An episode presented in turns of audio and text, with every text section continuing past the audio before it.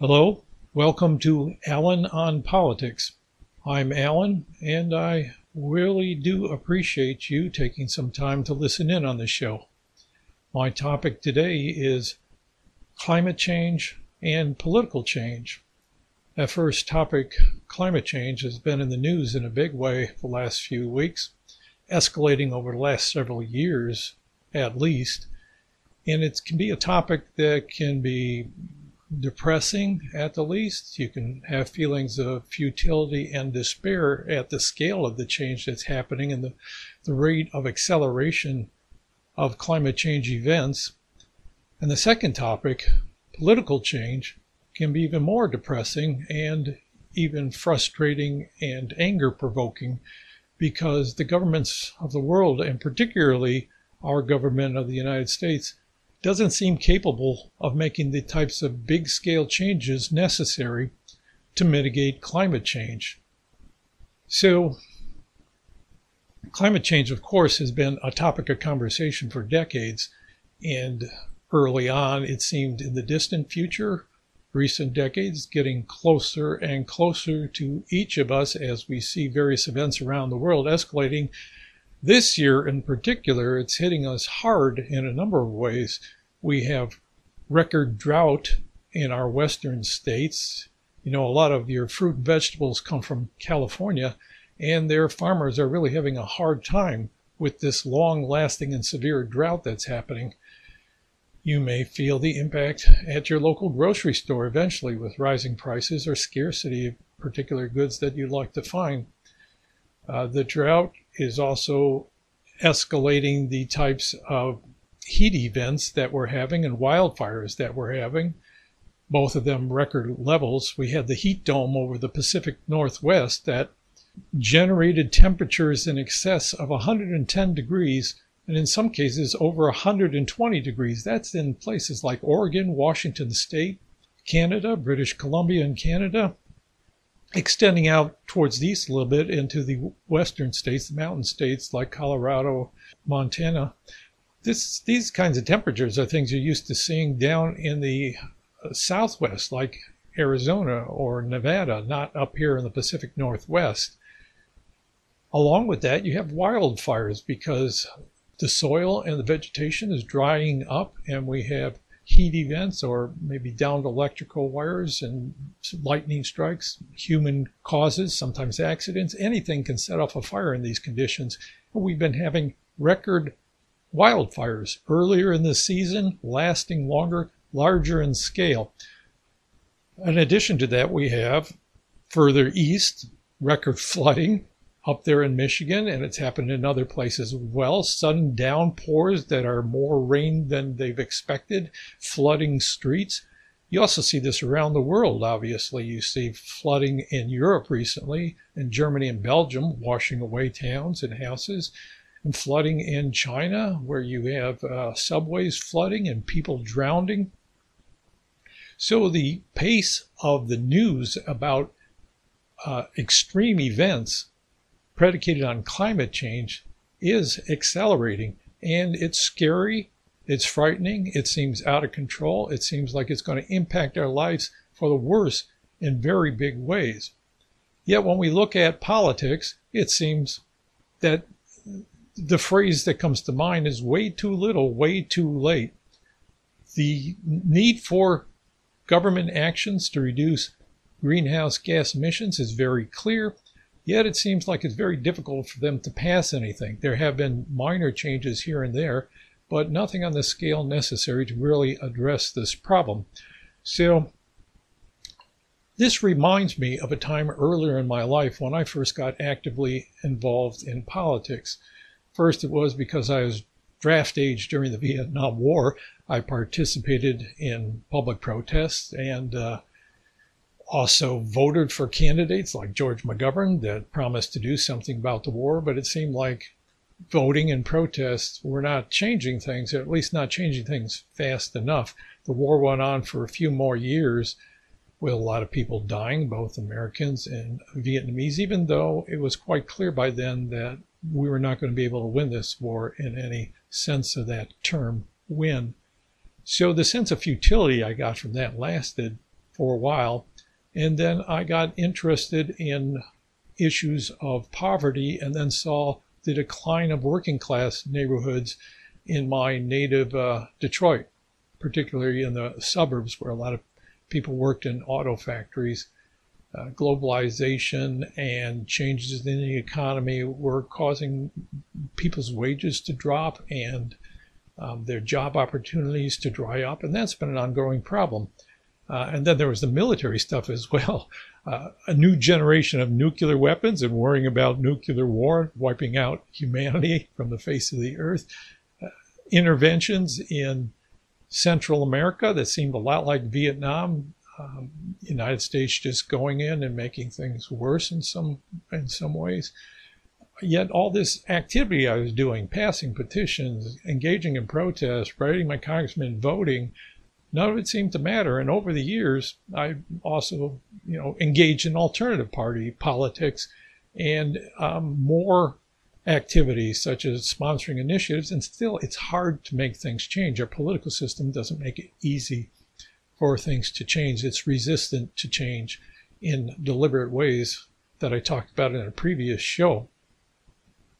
So, what I did is I eventually entered graduate school in political science this would be back about oh, 1980s. So that's what 40 years or so. Geez.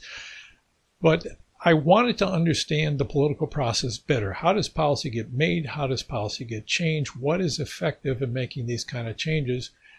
So that I could be more effective in my own activism, or at least help other people become more effective as well. And I learned a couple of things that both helped me to understand why it's so hard to change policy and gave me some hope that changes are possible and our efforts, even though they can seem futile in the short run, can make a difference in the medium term and sometimes the longer run. What I learned, I'm going to present to you two models in particular that I learned in graduate school and that I used a lot in teaching as a political scientist about the policy process. The first one is a model called the garbage can theory of the policy process. Now, that metaphor, garbage can, is memorable. It doesn't necessarily mean that policies are useless garbage. you may have that opinion about particular policies, but that's not the intention. The intention really is to say, like a garbage can, you never know what's going to come out of that if you dump it because the process of things flowing into it are so random and unpredictable. There's some regularity, you know, you throw away the same things week to week, packaging from your groceries, for example, but other times it's just stuff that happened to blow up on your lawn that you picked up, or changes in your buying habits, or people passing by sticking things in your garbage can. So there's some regularity, but there's also some irregularity in what comes out of that garbage can the model of a garbage can uh, of decision making comes from organizational theory. Certain types of decision making in organizations that are called organized anarchies. Now, these organizations have particular types of features that apply to politics as well. Some of those features are that the if the participants in the organization come and go a lot and change a lot. And there's a number of them who have different preferences. Um, that describes politics, right? Politicians come and go. Lots of politicians have different preferences and ideas what should happen. Another feature is that the organization has no clear overriding goal. That's true of politics as well. There's a multitude of goals that are in play in politics and in policymaking. So a man named John Kingdon, who was a who was a professor, still is in fact a professor emeritus now at the University of Michigan, where I was in graduate school, applied the theory of organized anarchies and garbage making process to politics. Um, he was a mentor to me in some ways, not so much in helping me develop my own ideas, but in helping me get a career started because I wasn't too focused on creating a career in academia and doing what I needed to do to prepare a good resume. What I was more interested in is how politics works so I could do something about it. But he was a very kind man and he helped a lot. So shout out to John if he ever sees this. Anyway, his theory said that there are three flows into the garbage can of policymaking. Those are problem recognition, policy formation, and politics. I'm going to talk a little bit about each of those so you have a sense of what that means. Let's start with problem recognition. It's separate from the other two streams conceptually and to some extent in real life because problem recognition involves focusing attention on a particular circumstance that comes to be defined as a problem. We deal with circumstances in our life all the time that are predictable and um, we accept them. You know, not climate change weather, but regular weather. We know it's going to rain sometimes. We know it's going to snow. Is that a problem? It depends. So in politics, how do problems get defined? And often that's because of the media. Some event grabs media attention and it's all over the media for a while, and climate change is full of those events lately.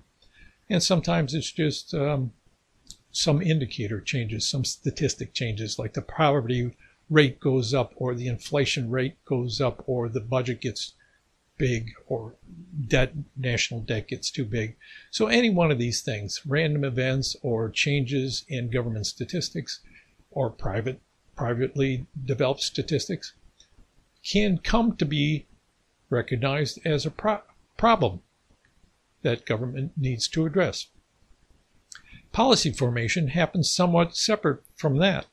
There's a number of people involved in formulating new policy ideas, academic researchers, congressional committee staffers, because they deal in the same policy area over the long term, years and years in some cases, um, interest groups.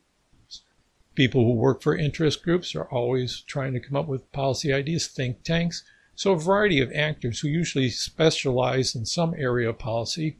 And what they're engaged in is trying to think of ways that they can improve policy or come up with new policy ideas that would help the government address problems or just improve the way they perform in particular areas of policy. So that's somewhat separate from problem recognition as policy formation. And finally, you have politics. Balance of forces between the two parties, the level of partisanship, the uh, changes that might come due to elections, um, interest group strength, all these types of factors determine the politics of a situation. And they each are flowing in to this so called garbage can of policy decision making.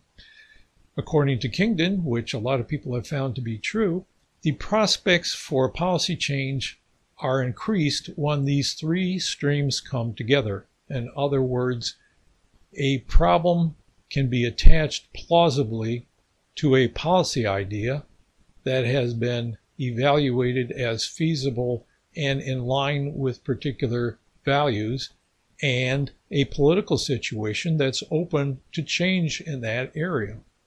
If you can link two of them together, for example, the political situation and a problem, the prospects for change rise, but they rise much higher and can come to a um, point of decision making when those three of them can actually be linked. Now, how do they get linked? It takes two things. One, a window of opportunity which is usually two of the streams coming together, and someone says, wow, look, there, there's a chance for something to happen. And number two, that's someone who takes action, which is called a policy entrepreneur, usually someone that's actively involved in politics or in an area of policy formation. But they can try to put these pieces together, try to put together a recognized problem with a well developed policy idea and a amenable political situation to put it on the government agenda and get something to happen. That's how policy changes. So, when I think about um, climate change, I look at the current effort to address climate change in the infrastructure bills that Joe Biden is trying to get through the Congress. And we see that the problem is widely recognized climate change. Everybody knows that climate change is an issue. Most people recognize that it's real and it's happening, and it's getting a lot of media attention. So that's a recognized problem. Policy formation, there's a lot of ideas that have been generated about how to address climate change. Everything from putting carbon back in the ground, they call that what sequestration, uh, to uh, shoring up our defenses against climate change, like you know buffering the coast against hurricanes and um, creating better sewer systems for flooding, to reducing our use of carbon.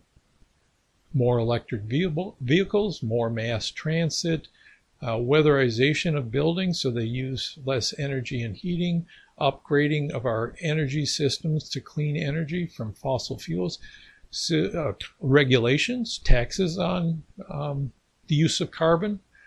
A lot of different ideas have been generated. They've been discussed for a long time, and a lot of them are ready to go. They could actually be implemented. And of course, what we know is the big sticking point is the political situation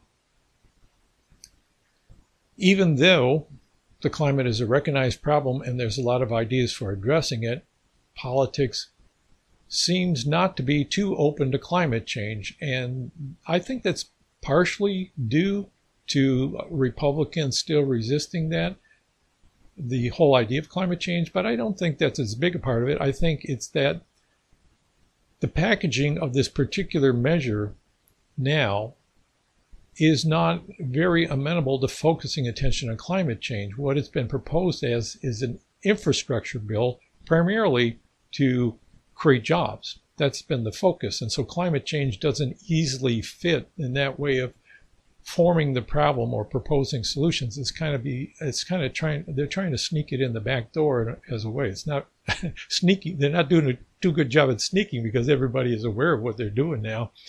And it's been a grab bag of policy ideas, including a lot of those I just mentioned. So there's not a lot of focus there. There's a focus on big spending for infrastructure, which Congress in general likes. But because the, the problem focus is in climate change, there's no pressure for things to happen. And they are having a hard time getting Republicans to come on board. They, the Republicans keep swishing the switching the issue from climate change or other types of um, policy ideas that the Democrats are putting in their bigger bill to stuff like the budget and inflation and debt and all those traditional Republican values. So we all know that the politics is the sticking point. And I guess my point here is not just that politics is a problem, but that uh, things are ready to go if the politics fall in line. In this case, they're not quite falling in line, but we haven't seen the result yet. So, what does it take for things to fall in line? Here, I want to turn to another policymaking theory, and that is called the theory of punctuated equilibrium.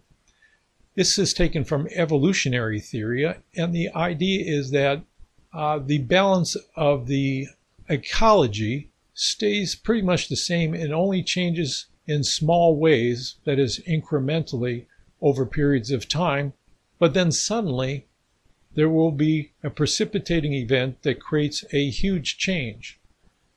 Think in evolutionary terms of the change from the dinosaur era, to the era of mammals. You had a long time when dinosaurs evolved and slowly changed from one species of dinosaur to another. And then you had a sudden precipitating event, which looks like it was an, an asteroid hitting the Earth which changed the whole e- ecological balance so that dinosaurs died out and mammals thrived. Same thing with politics. We see periods of incremental change in policy. Particular policy areas can change in small ways over time because there's small groups of actors who have control of that policy, particularly congressional committees, interest groups who are invested in that area, and um, researchers who specialize in that area. They make incremental changes as they're able to, but big change can also happen by a precipitating event so that the policy situation can be completely changed in a big way and enter into a new era of incremental change where that policy change is resistant to large change for a period of time afterward. And the types of precipitating events, such as a war or uh, an economic collapse, a recession, a depression, or a period of high inflation, or just the public interest escalating because they have experienced some problem becoming more and more intolerable. So, if we think of this in terms of climate change policymaking, there is a possibility. It's been changing in small ways over time, but there's a possibility for a big event to make a big change. Now, this gives me hope because it tells me two things. One is that big change is possible in our political system. And the second is that the activity of people trying to change things, although no one has control of the process, can better prepare for something to happen. That is, if you keep working to push an issue, refine a policy idea, bring attention to a problem, try to change the government in your political actions, it can be, the political system can be more amenable to change, better prepared for change. So this tells me both that our, our political activity is important and can be fruitful, and two, that big change is possible. So it's a message of qualified hope, enough to keep us going, I would say, enough to keep me going, and um, takes away a little bit of the sense of discouragement in terms of precipitating events, you may feel like, well, gosh, these only happen once in a great while, so how can we count on that happening soon enough to address climate change? We need to act sooner rather than later. But I would say the possibility of some type of big event changing the political situation is very high right now.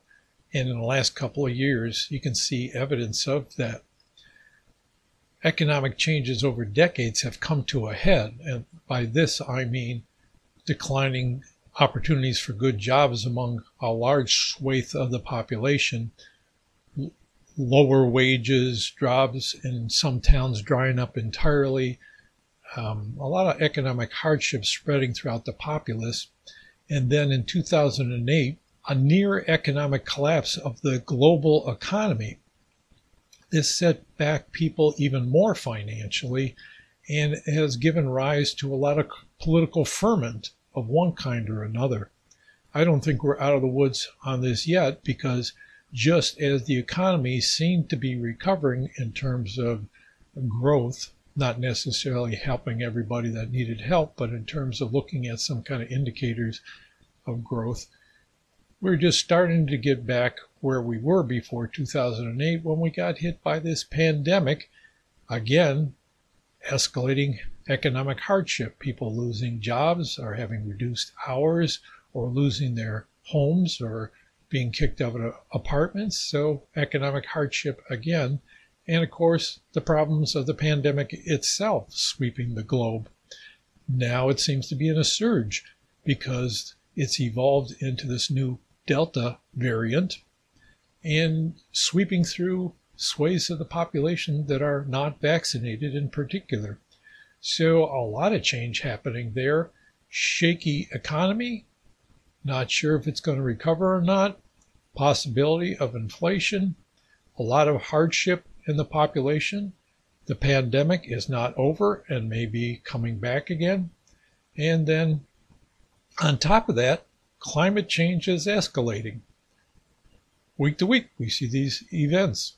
So all these together tell me that we are in a point in time when something's got to change. The political system is under a lot of pressure to change and address some of these big problems that people are experiencing and afraid they will experience in the future in even harsher ways.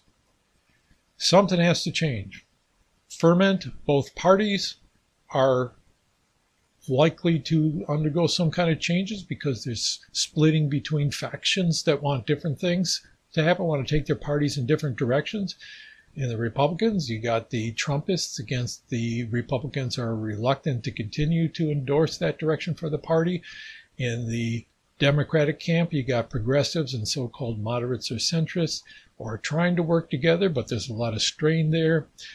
People trying to invade the Capitol to invalidate an election, um, continued belief in paranoid theories about what's happening in the world. All these things tell me that there's a lot of strain in the political system and the potential for a big event, a big change is there. Sounds scary, but it also can be exciting in the sense that we need big change. So maybe that big change can be directed in a positive way if we keep on working toward positive change. Do what you need to do, bring attention to a particular problem, help develop a particular type of solution or policy idea, work for political change either in electoral politics and campaigns or in other ways, local politics or petition initiatives or whatever way you can to help make the political situation open to the kind of change we need could pay off in the near future. No guarantee that things will turn out well, but I think the possibility is still there. So I want to encourage you to do what you can. I'll keep doing what I can and hope for the best. So I'd like to hear your response to what I've had to say today. I really do want this program to be initiating a discussion, a dialogue, not necessarily a debate or an argument, but just people who have similar concerns talking to each other to help refine our ideas and move forward in addressing the situation we find ourselves in. Best way to leave comments for me is either leave them on the Alan on Politics YouTube channel or the Alan on Politics Facebook page. And if you have um, gotten something out of this, please like the program on whatever media you've been listening in on, whether the YouTube channel's video or the various podcast channels the program is available on. Like, subscribe, share with your friends on social media and leave some comments if you can. Thank you very much again for paying attention to me and what I have to say.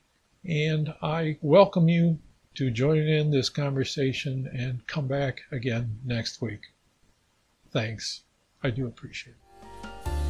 This program was produced by Alan Zundell with music composed by Jimmy Blues.